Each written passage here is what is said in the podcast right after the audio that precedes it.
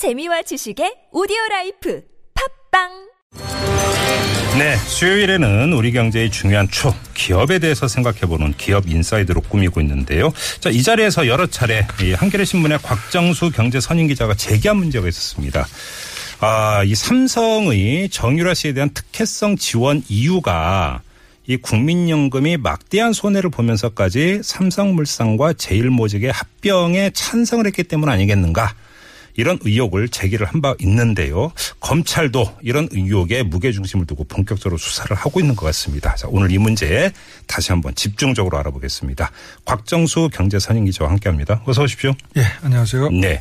검찰이 삼성 미래 전략실과 국민연금 압수수색 들어갔죠? 예, 그렇습니다. 네. 오늘 오전에 음. 그 검찰이 그 전주에 있는 국민연금 본사하고요. 네. 또 강남 서울 강남에 있는 기금운용본부, 네. 또 그리고 서울 서초동의 삼성 미래전략실 음. 등네 곳을 전격 압수수색 들어갔습니다. 결국은 지금 말씀하신 것처럼 네. 그 국민연금이 삼성에 대해서 특혜를 준 것, 더더구나 그렇죠. 이제 그 과정에서 국민에 맡긴 돈을 이제 운용하는 곳인데 음. 에, 지금 그 국민연금 자체 회의록 을 근거로만 보더라도 예. 한 3,500억 정도 자체- 손실이 나는 걸로 자체. 평가만으로도 3,500억 그렇습니다. 손실을 예상을 했는데도 찬성을 했다는 그렇습니다. 거죠. 예. 그 회의록 얘기 좀 해주세요. 어떤 예. 내용입니까?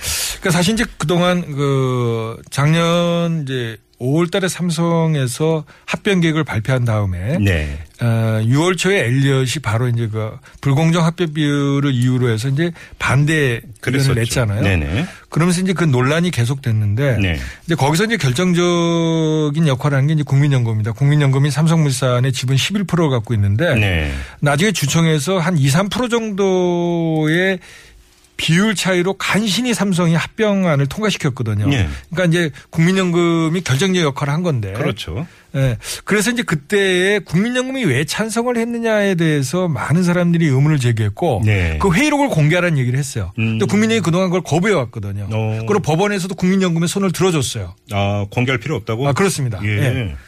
어, 그런데 어, 국회의원들이 국민연금의 그 회의록을 열람을 하고 네. 그 부분 부분의 내용이 이렇게 흘러나와 왔어요. 그동안. 아, 근데 예, 이제 요번에 음. 어, 저희가 그 전문을 네. 입수해서 어, 전체 내용을 이제 파악할 수 있었던 거죠. 예. 근데 그 어, 지금 제기되고 있는 의혹이 이 회의록만 보더라도 아 이게 문제가 있었다는 거를 저절로 알게 된다는 것입니다. 음. 예, 그 중에 곽- 곽정수 기자가 취재를 통해서 입수하셨던 거죠? 아, 이제 정확히 얘기하면 어, 정의당의 심상정 의원이 입수한 것을 네. 저희 언론에서 이제 제가 또 입수를 한 거죠. 아, 뭐 예. 취재 결론까 뭐 아무튼 예, 예. 자, 어떤 내용이 들어가 있습니까? 그렇습니다. 그러니까 어, 그 의혹을 네 가지 정도로 정리할 수 있을 것 같은데요. 하나는 네. 뭐냐면 그 어, 삼성이 발표한 삼성물산과 제일모직 간 합병 비율은 1대 0.35입니다. 이게 무슨 뜻이냐면 음. 삼성물산 한 주를 제일모직 0.35주로 바꿔준다는 뜻이에요. 그렇죠. 그렇죠. 예. 예.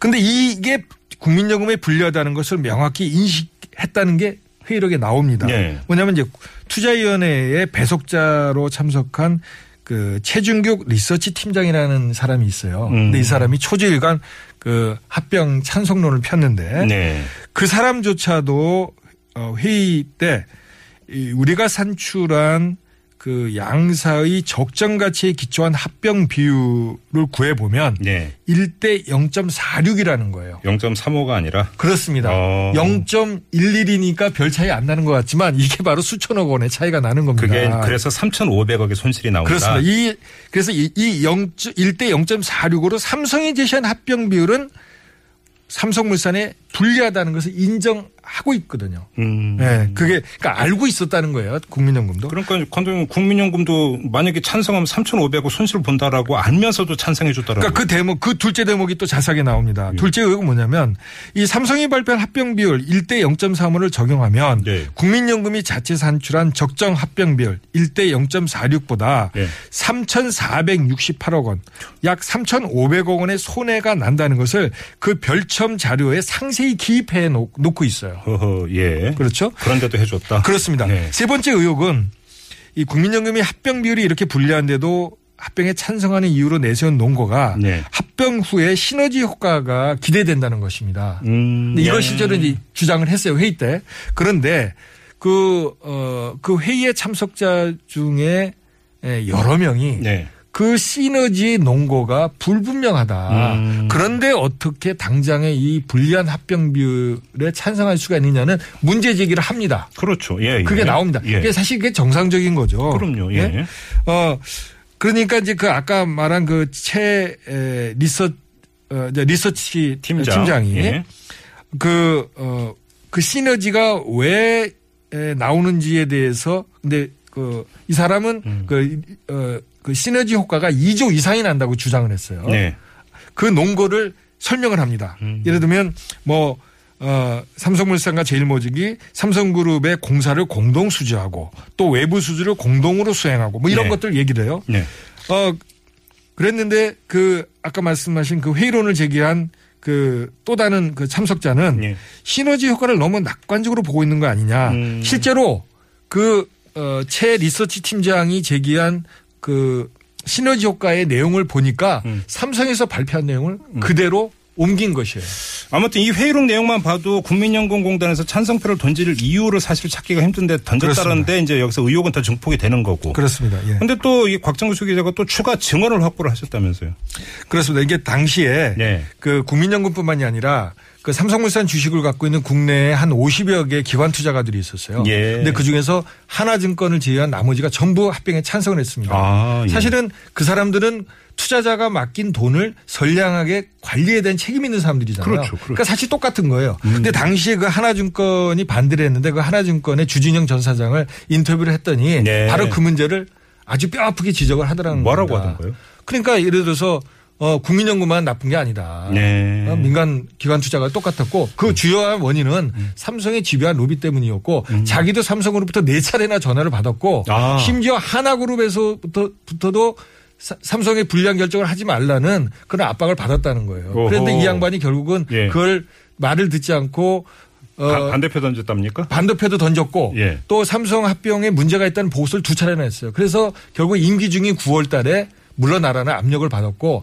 버티다가 올해 초에 이제 나가는 겁니다. 네. 아. 그런 일들이 있었다는 아. 얘기를 뒷얘기를 예. 제가 소상히 들었죠. 아, 그래. 이건 아직 보도, 보고, 그러니까 보도 안 된 거죠.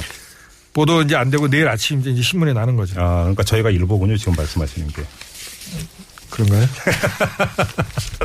좀 더 상세하게 여쭤 보지는 않겠습니다. 아무튼 근데 삼성의 로비나 말고 혹시 그러면 관 쪽, 청와대라든지 정부 쪽에서의 어떤 압력 이런 건 없었답니까? 아, 민간 투자가들 쪽에서는 직접적인 그런 정부에서 개입은 어, 어, 일단은 지금까지는 확인된 건 없습니다. 예, 그렇군요. 알겠습니다. 좀 정리를 해야 되는데 이제 검찰이 본격적으로 이제 칼을 들이댄 것 아니겠습니까? 그렇습니다. 제대로 밝혀낼 수 있을까요? 어떻게 보세요? 이제 결국 이제 그게 관건인데요. 네. 어, 주진영 사장이 그 얘기를 했습니다. 검찰이 만약에 제도를 한다면 오늘 네. 먼저 압수수색 들어갔으니까 이제 그 의지를 보인 거잖아요. 네네. 그렇다면 그때 청와대에서 국민연금에 전화를 건 사람이 안종범 수석이라고 지금 알려져 있어요. 네. 그럼 그걸 확인해야 되겠죠. 음. 그럼 안종범 씨가 누구에게 전화를 했는지 그렇죠. 또 그렇죠. 안종범은 또 누구에게 지시를 받았는지 그렇죠. 네. 이런 것들이 소상히 밝혀져야 돼. 이게 이제 검찰의 과제입니다. 지금. 그러면 이제 안종범 수석이 만약에 전화를 한 게 사실이라고 한다면 삼성의 이해를 대변을 한 건데 안종범 수석과 삼성의 관계는 또 어떻게 되는 건지. 그거는 이제 이제 사- 그 바- 지시한 사람이 있잖아요. 바로 그게 이제 아, 그- 중간에. 아, 예. 그쪽에 이제 어, 수사를 하게 되면 예. 그 내역들이 나오지 않겠습니까? 그리고 이제 검찰에서도 그때 당시에 청와대뿐만 아니라 문영표 어, 보- 보건복지부 장관도 이제 전화를 한 게 이제 드러났는데 예. 그 문형표 장관은 이제 곧 소환 조사를 한다니까 아하. 한번 검찰 한번 지켜보시죠. 알겠습니다. 뭐 가서 그러니까 수사가 어떻게 나오는지 한번 좀 지켜보도록 하고요. 자, 기업 인사이드 오늘은 이렇게 마무리하겠습니다. 고맙습니다. 예, 수고하셨습니다. 네, 지금까지 곽정수 한겨레 신문 경제 선임 기자와 함께했습니다.